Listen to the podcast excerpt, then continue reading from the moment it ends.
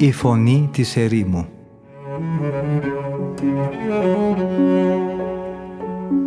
Συνομιλίες με τους Αγίους Πατέρες της Ερήμου. Την εκπομπή παρουσιάζει ο πρωτοπρεσβύτερος Ματθαίος Χάλαρης.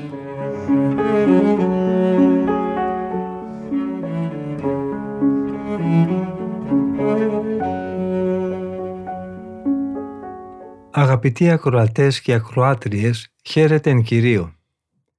Από τον φιλόξενο και φιλόθεο διαδικτυακό ραδιοφωνικό σταθμό της Πεμπτουσίας ακούτε την εκπομπή «Η Φωνή της Ερήμου», που επιμελείται και παρουσιάζει ο πρωτοπρεσβύτερος Ματθαίος Χάλαρης.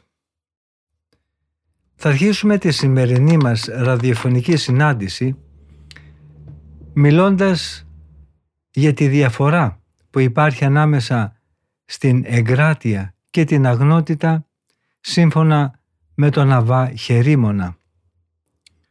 «Η τέλεια αγνότητα», λέει ο Αββάς Χαιρήμονας, «διαφαίνεται από τις πρώτες επίπονες προσπάθειες για εγκράτεια, γιατί αυτή χαρίζει μια ακίμαντη ηρεμία.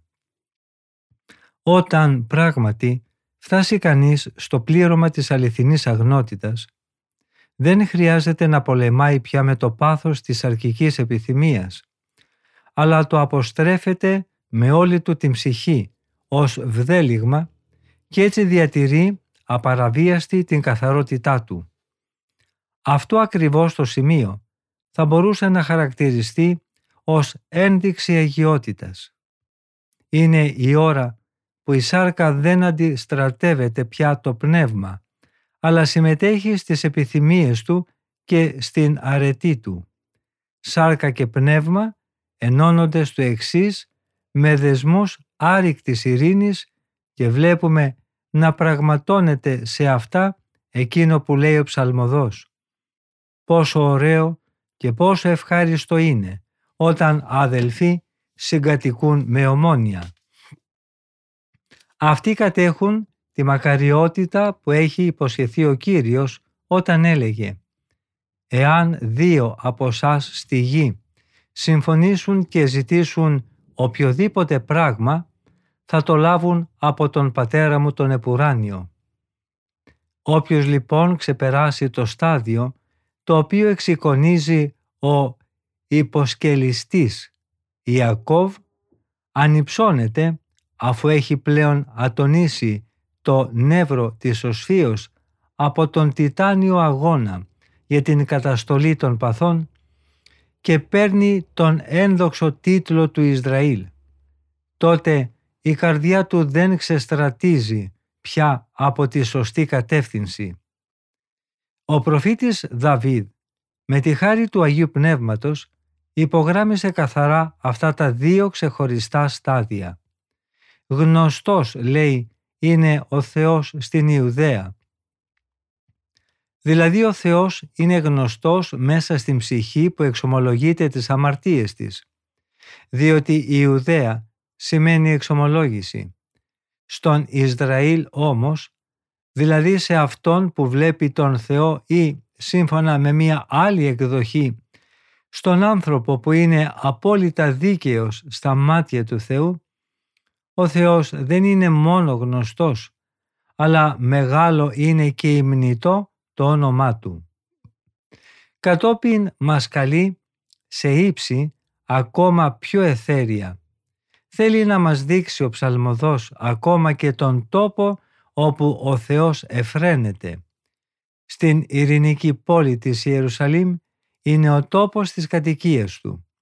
Δηλαδή, ο Θεός δεν κατοικεί μέσα στην σύγχυση της αντιπαράθεσης και της διαμάχης ή μέσα στην πάλη κατά των παθών, αλλά μέσα στην ειρήνη της αγνότητας και στην αδιάκοπη ησυχία της καρδιάς.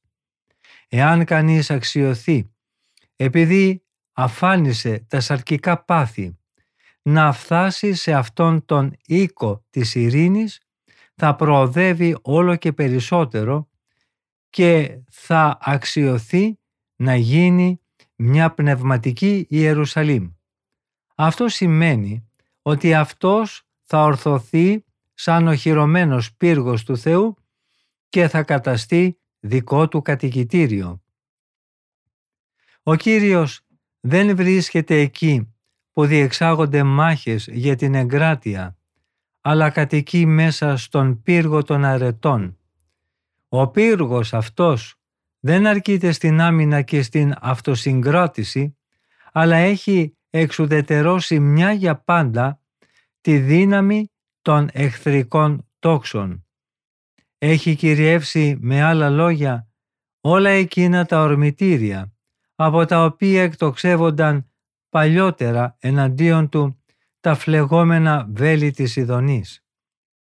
Το βλέπετε λοιπόν ότι η κατοικία του Κυρίου δεν βρίσκεται μέσα στον αγώνα για την εγκράτεια, αλλά μέσα στην ειρήνη της αγνότητας.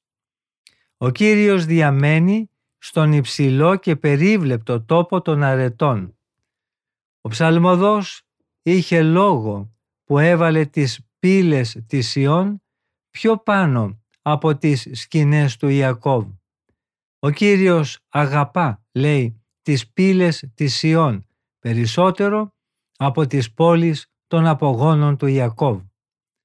Όσο γι' αυτό που προβάλλεται ότι η κίνηση της σάρκας γίνεται αναπόφευκτη από το γεγονός ότι οι ανάγκες του οργανισμού ερεθίζουν τα ήσυχα μέλη του σώματος και ότι αυτή η κίνηση δεν προκαλεί καμία βλάβη στους αληθινούς ζηλωτές της αγνότητος, ενώ βλάβη η οποία τους εμποδίζει να αποκτήσουν την καθαρότητα, τη στιγμή μάλιστα που αυτή η ταραχή συμβαίνει σε πολύ αραιά διαστήματα και έχει προκληθεί από αποκλειστικά σωματική ανάγκη κατά την διάρκεια του ύπνου, πρέπει να ξέρουμε αυτό εδώ.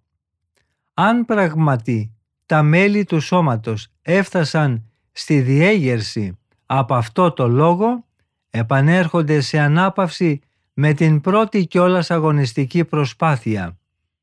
Ηρεμούν μάλιστα σε τέτοιο βαθμό, ώστε όχι μόνο δεν διεγείρονται, αλλά δεν διατηρείται στον άνθρωπο ούτε καν το είδωλο κάποιας παλιάς ειδονικής προσβολής. Επιπλέον, για να φέρει κανείς σε συμφωνία τους νόμους του σώματος με αυτούς της ψυχής, πρέπει να φτάσει στο σημείο να δαμάσει το σώμα του με τη στέρηση του νερού. Έτσι, η συσσόρευση των καθημερινών υγρών θα αργοκυλάει στα αποδυναμωμένα μέλη του ανθρώπου και θα κάνει αυτή τη σωματική ταραχή, την οποία τώρα θεωρούμε αναπόφευκτη, όχι μόνο σπάνιο γεγονός, αλλά και ανύπαρκτο. Για να μιλήσουμε απλά, η νέκρωση των παθών προκαλεί μια φωτιά που δεν καίει και μια φλόγα που αντί να τραυματίζει, δροσίζει και τέρπει. Συμβαίνει ό,τι ακριβώς έβλεπε και στο θαυμαστό όραμά του ο Μωυσής. Η βάτος της σάρκας μας, τυλιγμένη από τη φωτιά της καθαρότητας, δεν θα καίγεται. Όπως ακριβώς έγινε και με τους τρεις παιδες. Η δροσιά του Αγίου Πνεύματος απομάκρυνε από κοντά τους σε τόση απόσταση τη φλόγα της καμίνου των Χαλδαίων, ώστε η ορμή της δεν άγγιξε ούτε καν τις τρίχες της κεφαλής τους, ούτε καν τα ακρόσια των ηματίων τους. Αν φτάσουμε και εμείς στα δικά τους μέτρα, τότε θα αρχίσουμε να κατέχουμε κατά κάποιο τρόπο εκείνο που έχει υποσχεθεί ο Θεός στους Αγίους με το στόμα του προφήτη Ισαΐα που λέει «Κι αν περάσεις μέσα από τη φωτιά, δεν θα κατακαείς, η φλόγα της δεν θα σε κατακάμψει».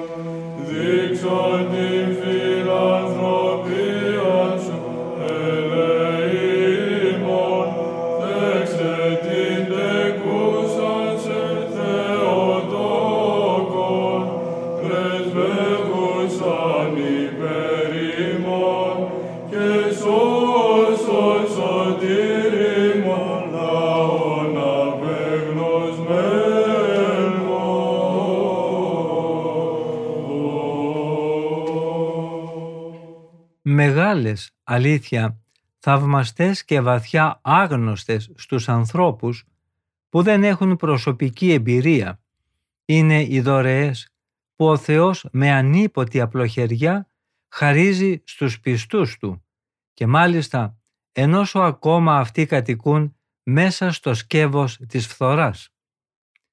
Ο προφήτης Δαβίδ, μέσα στην καθαρότητα της ψυχής του, αγκαλιάζει κάθε λεπτομέρεια αυτής της κατάστασης και αναφωνεί για λογαριασμό του και για λογαριασμό όλων όσων φθάνουν σε αυτήν την ουράνια κατάσταση.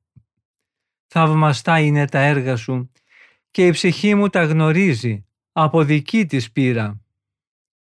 Θα διερωτηθεί ίσως κάποιος και θα πει «Μήπως ο προφήτης με αυτό δεν λέει τίποτε καινούριο ή μεγάλο, αλλά απλά με τα λόγια του εκφράζει ένα διαφορετικό συναίσθημα ή κάνει κάποιον υπενιγμό και για όλα τα άλλα έργα του Θεού. Υπάρχει άραγε κανείς που δεν βλέπει μέσα σε όλο το μεγαλείο της δημιουργίας ότι είναι θαυμαστά τα έργα του Θεού. Τα δώρα όμως που μοιράζει ο Θεός στους Αγίους Του με τις καθημερινές ευεργεσίες Του και με τις ιδιαίτερες δωρεές Του, τα γνωρίζει μόνο η ψυχή εκείνη που τα απολαμβάνει. Αυτή είναι και ο μοναδικός μάρτυράς τους μέσα στα βάθη της συνείδησής της. Η ψυχή αυτή που γεύεται τέτοιες θεϊκές εμπειρίες, όταν κατέρχεται από αυτή την πύρινη κατάσταση και ξαναβλέπει τα υλικά και γήινα πράγματα, δεν βρίσκει λόγια για να εκφράσει αυτό που πριν δοκίμασε, γιατί ούτε η αίσθηση, ούτε η διάνοια μπορούν να συλλάβουν και να αποδώσουν με λόγια αυτού του είδους τις ουράνιες εμπειρίες. Πώς να μην θαυμάζει κανείς το έργο του Κυρίου που συντελείται μέσα στην ψυχή, όταν βλέπει τη γαστριμαργία και την πολυδάπανη και βλαβερή πολυτέλεια της λαιμαργίας να έχουν τόσο πολύ κατασταλεί, ώστε να καταφέρνει ο άνθρωπος να ζει με λίγη μόνο και φθηνή τροφή, την οποία υποχρεώνεται από τη φύση να παίρνει σε αραιά χρονικά διαστήματα. Ποιος δεν μένει έκπληκτος μπροστά στα έργα του Θεού, όταν διαπιστώνει πως η φωτιά της ειδονής, που ως τώρα τη θεωρούσε άσβεστη και φυσική, τώρα έχει τόσο πολύ αδρανοποιηθεί μέσα του, ώστε να αισθάνεται ότι δεν του προκαλεί πια στο σώμα του ούτε την πιο αθώα ταραχή. Πώς να μην θαυμάσει κανείς έντρομος την αγαθότητα του Θεού, όταν βλέπει ανθρώπους οι οποίοι ήταν άλλοτε τόσο σκληροί και άγριοι, που και στον παραμικρό υπενιγμό για υποταγή ή υπακοή εξαγριώνονταν, να φτάνουν τώρα σε τέτοιο βαθμό πραότητας, ώστε όχι μόνο να μην αντιδρούν σε καμιά προσβολή, αλλά και να χαίρονται για αυτήν. Ποιος δεν θα έμενε κατάπληκτος μπροστά στα έργα του Θεού και δεν θα αναφωνούσε από τα βάθη της ψυχής του: εγώ από δική μου πείρα έμαθα ότι είναι μεγάλος ο Κύριος. Ποιος δεν θα θαύμαζε βλέποντας τον εαυτό του ή κάποιον άλλο να περνάει από την άκρατη πλεονεξία στην ελεήμονα διάθεση της καρδιάς, από την υψηλοφροσύνη στην ταπεινοφροσύνη, από την άσωτη ζωή σε μια ζωή εγκράτειας, από τα λεπτά και πολυτελή ρούχα στη φτωχή και ατιμέλητη εμφάνιση, από τη θλίψη για την ανέχεια στην ευφροσύνη της εκούσιας στέρησης και της φτώχειας. Εδώ βρίσκονται πράγματι τα θαυμαστά έργα του Θεού, που η ψυχή του προφήτη Δαβίδ και όσες ψυχές είναι όμοιές της ανακαλύπτουν με έκπληξη, καθώς ατενίζουν αυτή την πληθώρα των θαυμάτων. Εδώ βρίσκονται τα θαύματα που ο Θεός έκανε πάνω στη γη και που η θέα τους κάνει τον ίδιο προφήτη, καλώντας όλους τους λαούς να τα θαυμάσουν, να λένε: «Ελάτε να δείτε τα έργα του Θεού, τα καταπληκτικά πράγματα που έκανε πάνω στη γη. Σύντριψε τα τόξα και τσάκισε τα πολεμικά όπλα και τις ασπίδες θα τις κατακάψεις στη φωτιά». Για πιο μεγαλύτερο θαύμα υπάρχει από το να βλέπουμε μέσα σε μια στιγμή να γίνονται οι άγριοι διώκτες καρτερικότατοι κήρυκες του Ευαγγελίου, έτοιμοι να υποστούν τα πάντα και να διακηρύσουν με αντίτιμο το αίμα τους, την πίστη που προηγουμένως κατεδίωκαν. Τέτοια είναι τα θεϊκά έργα που ο Υιός μαρτυρεί ότι καθημερινά επιτελεί μαζί με τον Πατέρα και για τα οποία λέει «Ο Πατέρας μου πάντοτε εργάζεται και εγώ εργάζομαι». Τέτοια είναι τα έργα του Θεού που ο προφήτης Δαβίδ υμνεί και λέει «Ας είναι ευλογημένος ο Κύριος, ο Θεός του Ισραήλ, που μόνο Εκείνος κάνει έργα θαυμαστά». Γι' αυτά μιλάει επίσης και ο προφήτης Αμώς. Ο Κύριος λέει «Δημιουργεί τα πάντα και τα αλλάζει». Εκείνος είναι που μετατρέπει τη σκιά της νύχτας του θανάτου σε πρωινό φως. Και ο Ψαλμοδός συμπληρώνει «Αυτή η μεταβολή είναι έργο της δεξιάς του Υψίστου». Μιλώντας επίσης για αυτό το έργο της σωτηρίας, ο προφήτης Δαβίδ παρακαλεί τον Θεό και του λέει «Δυνάμωσε Κύριε το έργο το οποίο έχεις επιτελέσει σε μας». «Δεν θα αναφερθώ», συνεχίζει ο Αββά Χαιρήμονας, «σε αυτές τις κρυφές και μυστικές δωρεές του Θεού που δέχεται κάθε ώρα η ψυχή των Αγίων. Δεν θα μιλήσω για αυτή την ουράνια πνευματική χαρά που ανορθώνει το εξουδενωμένο πνεύμα και το γεμίζει θεϊκή αγαλίαση, ούτε για αυτές τις φλογερές και παράφορες εκφράσεις της καρδιάς, για αυτές τις ανέκφραστες και πρωτάκουστες πνευματικές μεθυστικές παρακλήσεις που συχνά αφυπνίζουν τον άνθρωπο από μια ανόητη και ανούσια νάρκη και τον προκαλούν σε πιο έντονη και πιο θερμή προσευχή. Εκεί βρίσκεται η χαρά, για την οποία ο Απόστολος Παύλος λέει «Μάτι ανθρώπου δεν είδε και αυτή δεν άκουσε και νους του ανθρώπου δεν συνέλαβε». Ο Απόστολος εδώ μιλάει για τον άνθρωπο που συμπεριφέρθηκε ως μωρός και που εξαιτίας της ενασχόλησής του με τα γήινα παρέμεινε προσιλωμένος στα ανθρώπινα πάθη και στάθηκε ανίκανος να διακρίνει κάποιες από αυτές τις θείες δωρεές. Αντίθετα, για τον εαυτό του και για όσους ήδη από αυτή τη γη έχουν αποξενωθεί από τον ηλόφρονα τρόπο ζωής και έχουν ομοιωθεί με αυτόν τον ίδιο, ο Απόστολος λέει «Αλλά σε μας ο Θεός τα αποκάλυψε δια του πνεύματός του».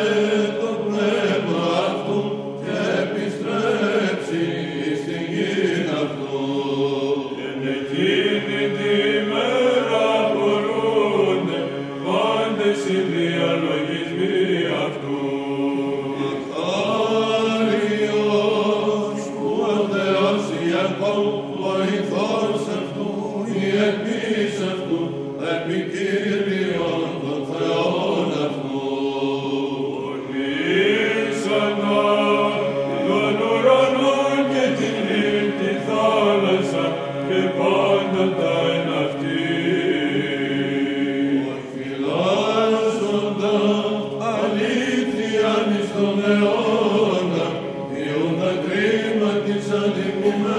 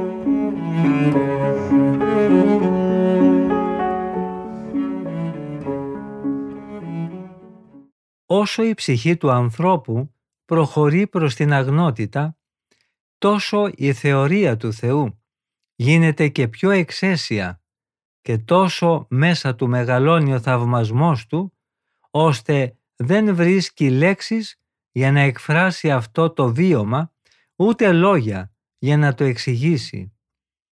Όπως εκείνος που δεν έχει νιώσει αυτή τη χαρά, δεν μπορεί να την κατανοήσει, έτσι και όποιος την έχει δοκιμάσει, δεν μπορεί να την εκφράσει. Φανταστείτε έναν άνθρωπο που ποτέ του δεν δοκίμασε κάτι γλυκό και θέλουμε με λόγια να του δώσουμε να καταλάβει τη γλυκύτητα του μελιού.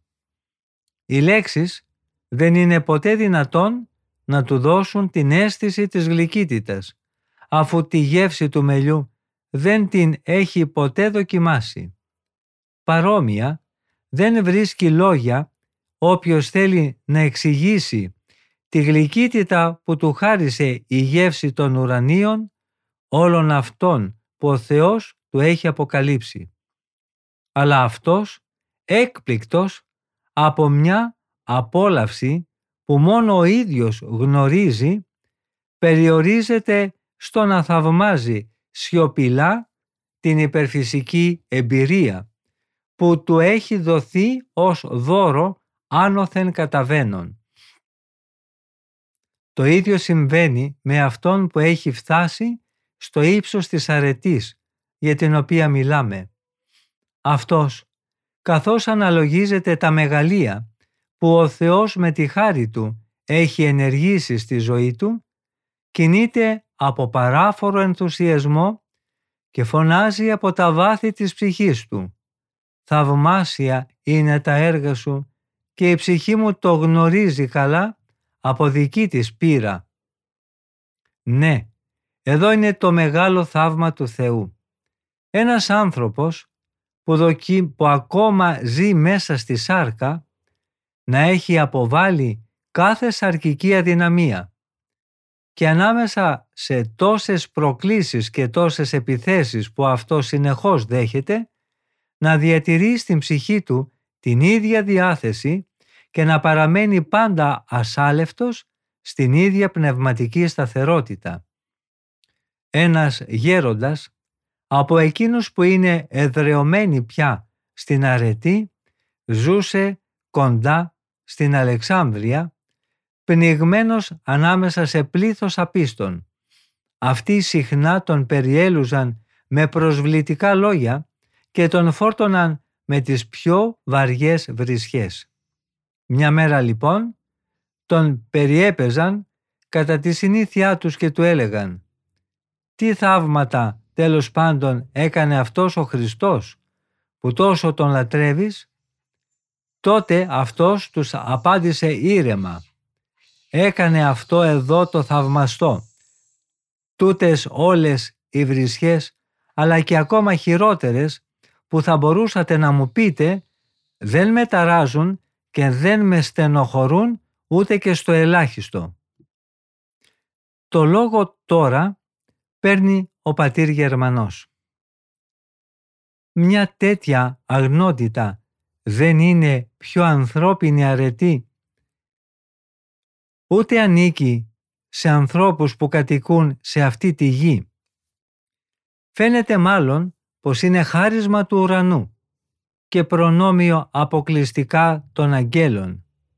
Έκπληκτοι και σαστισμένοι νιώθουμε μάλλον δέος και αποθάρρυνση παρά ζήλο να αγωνιστούμε για την απόκτηση αυτής της αρετής.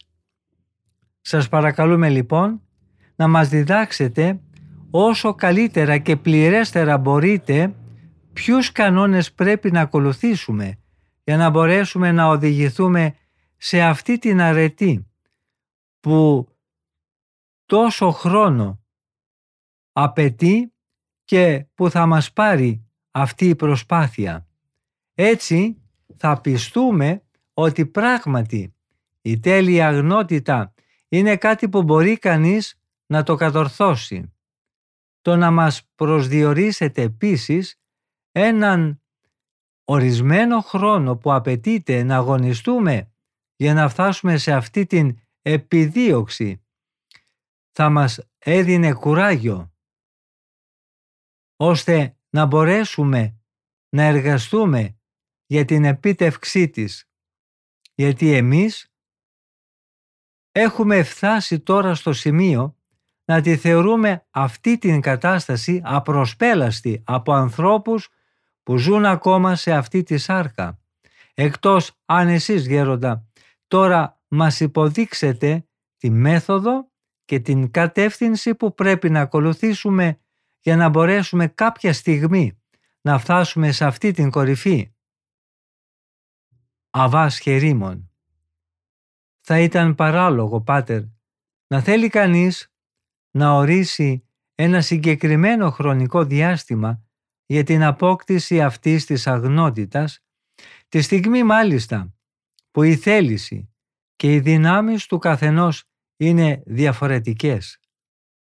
Τόση ακρίβεια θα ήταν δύσκολο να βρεθεί ακόμα και στις πρακτικές τέχνες και στις θετικές επιστήμες, όπου η επιμέλεια και τα φυσικά χαρίσματα του ανθρώπου μας επιτρέπουν να προσδιορίσουμε και το χρόνο της επιτυχίας τους.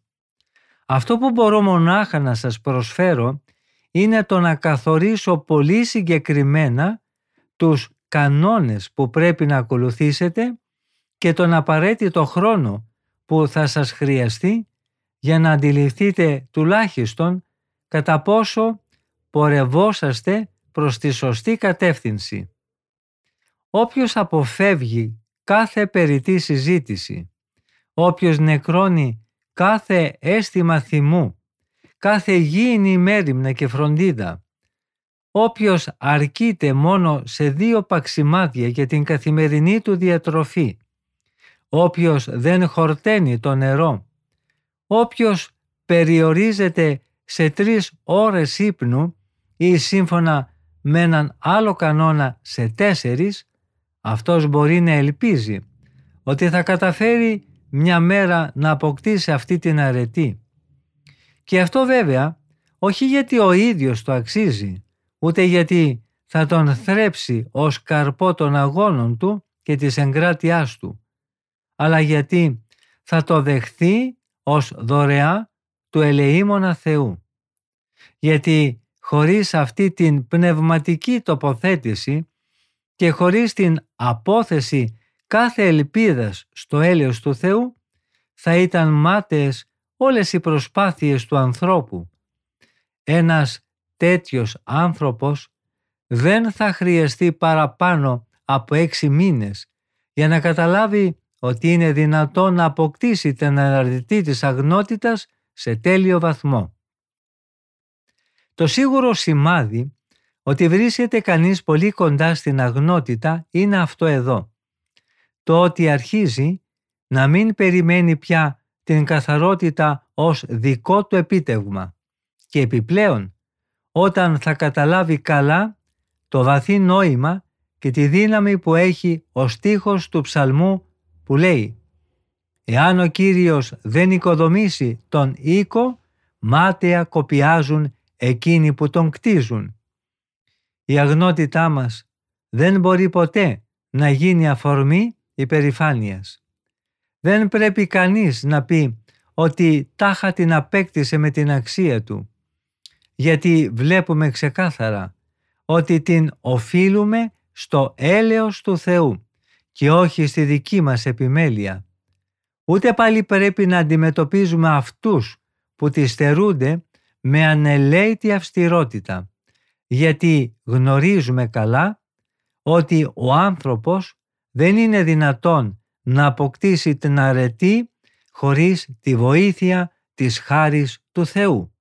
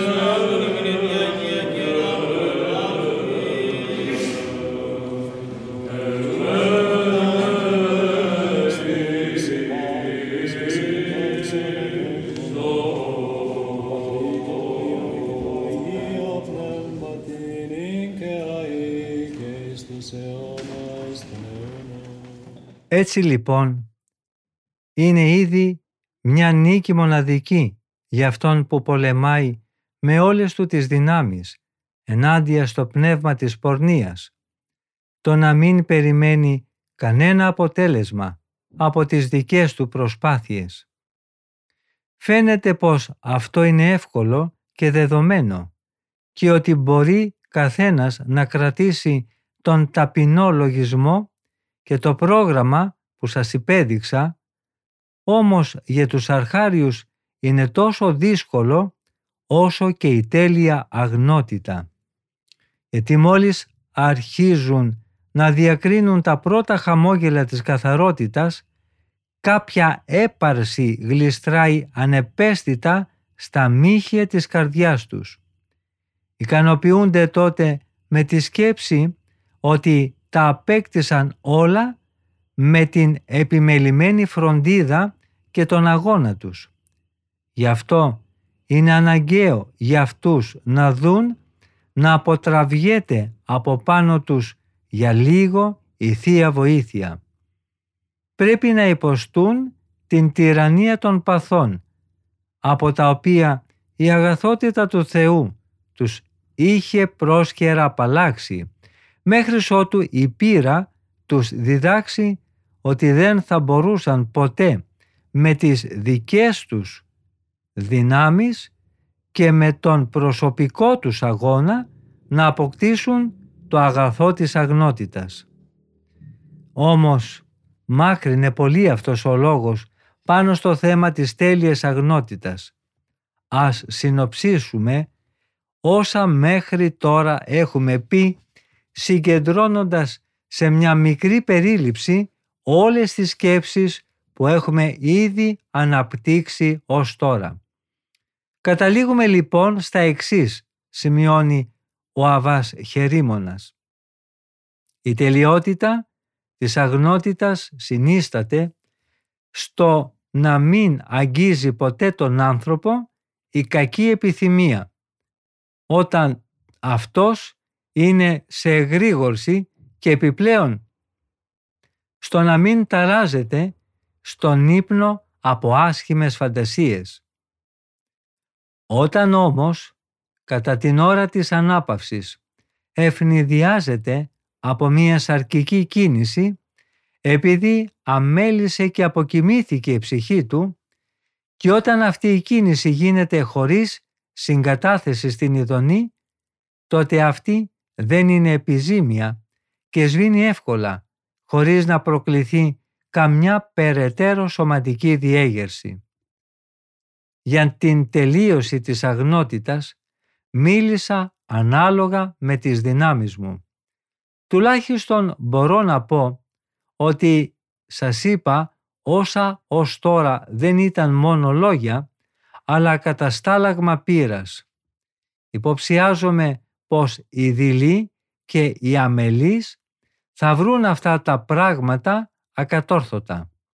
Αντίθετα, είμαι βέβαιος πως οι ψυχές που διψούν για την τελειότητα θα αναγνωρίσουν σε αυτά την αλήθεια και θα τα αποδεχθούν. Επειδή υπάρχουν τόσες πολλές διαφορές ανάμεσα στους ανθρώπους, γι' αυτό έχουν και διαφορετικούς πόθους οι καρδιές τους. Ο ένας, δηλαδή, πορεύεται προς τον ουρανό και ο άλλος προς την κόλαση, ο ένας προς τον Χριστό και ο άλλος προς τον αντίδικο, καθώς μας είπε ο Κύριος και Σωτήρας μας: «Εάν με διακονεί κανείς, ας με ακολουθεί, και όπου είμαι εγώ, εκεί είναι και ο δικός μου διάκονος, και όπου είναι ο θησαυρός σου, εκεί είναι και η καρδιά σου». Αββάς Κασιανός. Εδώ σταμάτησε ο λόγος του Αββά Χαιρήμονα πάνω στο θέμα της τέλειας αγνότητας. Και αυτή ήταν η σύνοψη της θαυμάσιας διδασκαλίας του πάνω στο θέμα της ύψης της καθαρότητας. Ήταν όμως τόσο μεγάλη η κατάπληξή μας που απομείναμε να τον κοιτάζουμε σαν μαρμαρωμένοι. Εκείνος όμως βλέποντας ότι το μεγαλύτερο μέρος της νύχτας είχε περάσει, μας συμβούλευσε να διακόψουμε τη συνομιλία μας για να μην στερήσουμε τον εαυτό μας από την απαραίτητη ξεκούραση, γιατί φοβόταν μήπως η ταλαιπωρία και η νύστα καταπονήσει την ψυχή μας και την κάνει να χάσει τον ρωμαλαίο και άγιο ζήλο της. Ξεκουραστήκαμε για λίγο, συνεχίζει ο Αββάς Κασιανός, και μετά γυρίσαμε για την πρωινή σύναξη. Επειδή ο γέροντας δεν είχε ακόμα έλθει, σταθήκαμε και τον περιμέναμε. Τον πατέρα Γερμανό τον βασάνιζε έντονα μία σκέψη. Η προηγούμενη συζήτηση που κάναμε με τον γέροντα μας είχε εμπνεύσει την έντονη επιθυμία για την απόκτηση της αγνότητας. Σε τέτοιο βαθμό μάλιστα που μέχρι τότε δεν το είχαμε ξανανιώσει. Ένας λόγος όμως του οσίου γέροντα μας είχε δώσει την εντύπωση ότι περιόριζε στο ελάχιστο την αξία της συμβολής του ανθρώπινου παράγοντα στην επίτευξη της αρετής. Ο γέροντας είχε επιμείνει στη σκέψη ότι η ανθρώπινη προσπάθεια, όσο έντονη και επίμονη κι αν είναι, δεν μπορεί από μόνη της να φέρει κανένα αποτέλεσμα. Ισχυριζόταν μάλιστα ότι ο άνθρωπος μπορεί μόνο ως δωρεά της Θείας Χάρης και όχι σαν δικαιό του κατόρθωμα να δρέψει τα άνθη των αρετών. Έκπληκτοι, εξετάσαμε τη θέση αυτή του γέροντα, μελετώντας την από κάθε πλευρά. Όταν ο Αββάς Χαιρήμονας βγήκε από το κελί του, έδειξε πως είχε αντιληφθεί τη χαμηλόφωνη συζήτησή μας. Γι' αυτό συντόμευσε τη συνηθισμένη καθημερινή προσευχή του και ήρθε να μας συναντήσει. Μας ρώτησε λοιπόν τι ήταν αυτό που μας απασχολούσε. Και λέγει στον Αββά Χαιρήμονα ο πατήρ Γερμανός: «Η αρετή της αγνότητας είναι τόσο σπουδαία, γέροντα, ώστε δεν έχει όμοιά της». Μετά όμως από αυτά που ακούσαμε από εσάς στη νυχτερινή συζήτησή μας, νιώθουμε πως είναι αδύνατον να την αποκτήσουμε. Ακόμα και μην εκπλαγείτε για αυτό που θα πω. Μας φαίνεται παράλογο το να μην αποδίδουμε την τελειότητα της αγνότητας στο ζήλο εκείνου που εκδαπανά τον εαυτό του στην τόσο σκληρή άσκηση. Γιατί ο ασκητής αποκτά την αγνότητα μετά από επιμονή στον αγώνα και μετά από πολύ κόπο. Η τελειότητα της αρετής είναι φυσικό αποτέλεσμα και κατά κάποιο τρόπο ο καρπός του ασκητικού κόπου του. Αν, για παράδειγμα, βλέπαμε ένα γεωργό να ασχολείται αδιάκοπα με την καλλιέργεια της γης, θα ήταν παράλογο να μην θεωρήσουμε ότι ο πλούσιος θερισμός αυτού του χωραφιού είναι το φυσικό αποτέλεσμα της σκληρής και επίμονης εργασίας του. Αββάς Χαιρήμων. Το παράδειγμα που φέρατε αποδεικνύει, πατέρες, περίτρανα ότι η επιμέλεια εκείνου που κοπιάζει δεν ωφελεί σε τίποτα χωρίς τη βοήθεια του Θεού. Ο γεωργός, κι όταν ακόμα κάνει όλες του τις προσπάθειες για να αξιοποιήσει τη γη του, δεν μπορεί να πει ότι η δουλειά του ήταν εκείνη που έφερε τελικά την αυθονία του θερισμού και τον πλούτο της συγκομιδής. Γιατί έχει πολλές φορές δει στην πράξη ότι ο κόπος του έχει αποβεί μάταιος. Η σπορά χρειάζεται αρκετές βροχές και ζεστή ατμόσφαιρα και σε καμιά περίπτωση ξαφνικές και δυνατές καταιγίδες. Πολλές φορές υπήρξαμε μάρτυρες τέτοιων περιστατικών. Συγκομιδές πλούσιες που είχαν φτάσει στον καιρό του θερισμού χάθηκαν μέσα από τα χέρια του γεωργού από μια ξαφνική μπόρα. Οι πιο σκληροί κόποι παρέμειναν χωρίς αποτέλεσμα, γιατί έλειψε η βοήθεια του Κυρίου που θα τις προφύλασε μέχρι την ώρα του θερισμού. Στους οκνηρούς εργάτες, που το αλέτρι τους δεν γυρίζει αρκετά γρήγορα πάνω στο άσπαρτο χωράφι, δεν θα δώσει ασφαλώς ο Πανάγαθος Θεός πλούσιο θερισμό. Αλλά και εκείνοι που κοπιάζουν μέχρι αργά τη νύχτα δεν θα κερδίσουν τίποτα αν το έλεος του Θεού δεν ευλογήσει τους κόπους τους, ώστε αυτοί να καρποφορήσουν. Ακόμα και σε περίπτωση που όλοι οι κόποι του ανθρώπου ευωδώνονται και η σπορά του στέφεται από την πλούσια σοδιά, ας μην προσπαθήσει ο ανθρώπινος εγωισμός να θεωρήσει δικό του το έργο της Θείας Χάρης ή να εξισώσει τον εαυτό του με αυτήν. Στο σημείο όμως αυτό, αδελφοί μου, ολοκληρώθηκε και ο χρόνος της σημερινής επικοινωνίας μας. Ευχαριστούμε πολύ όλους και όλες εσάς που είχατε την καλοσύνη να μείνετε μαζί μας, ακούγοντας τα σοφά λόγια των Αγίων Πατέρων της Ερήμου. Θα συναντηθούμε και πάλι στην ίδια ραδιοφωνική συχνότητα της Πεμπτουσίας την επόμενη εβδομάδα, την ίδια μέρα και ώρα. Από τον ομιλούντα και τον τεχνικό ήχου, θερμές ευχές για μια ευλογημένη μέρα. Ο Θεός με θυμών.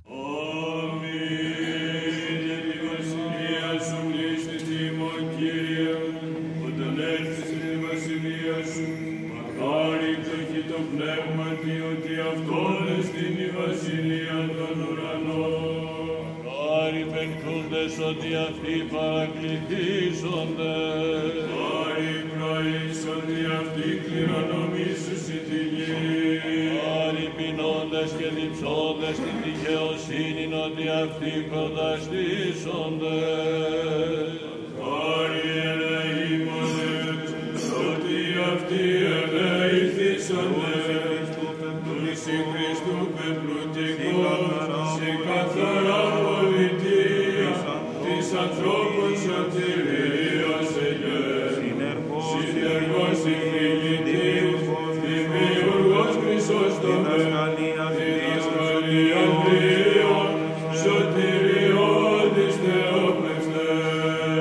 Πάρει καθαρή την καρδία, ότι αυτοί των Θεών αψονται, εκ των ασύνων θησαυρών του Πνεύματος συμπλουτίσας, εκκληγών του σωτηρίου αντλήσας. Είναι ένα πηγή των διδαγμάτων ίδευσας, της Εκκλησίας Αββά, όσοι επότε το πρόσωπο.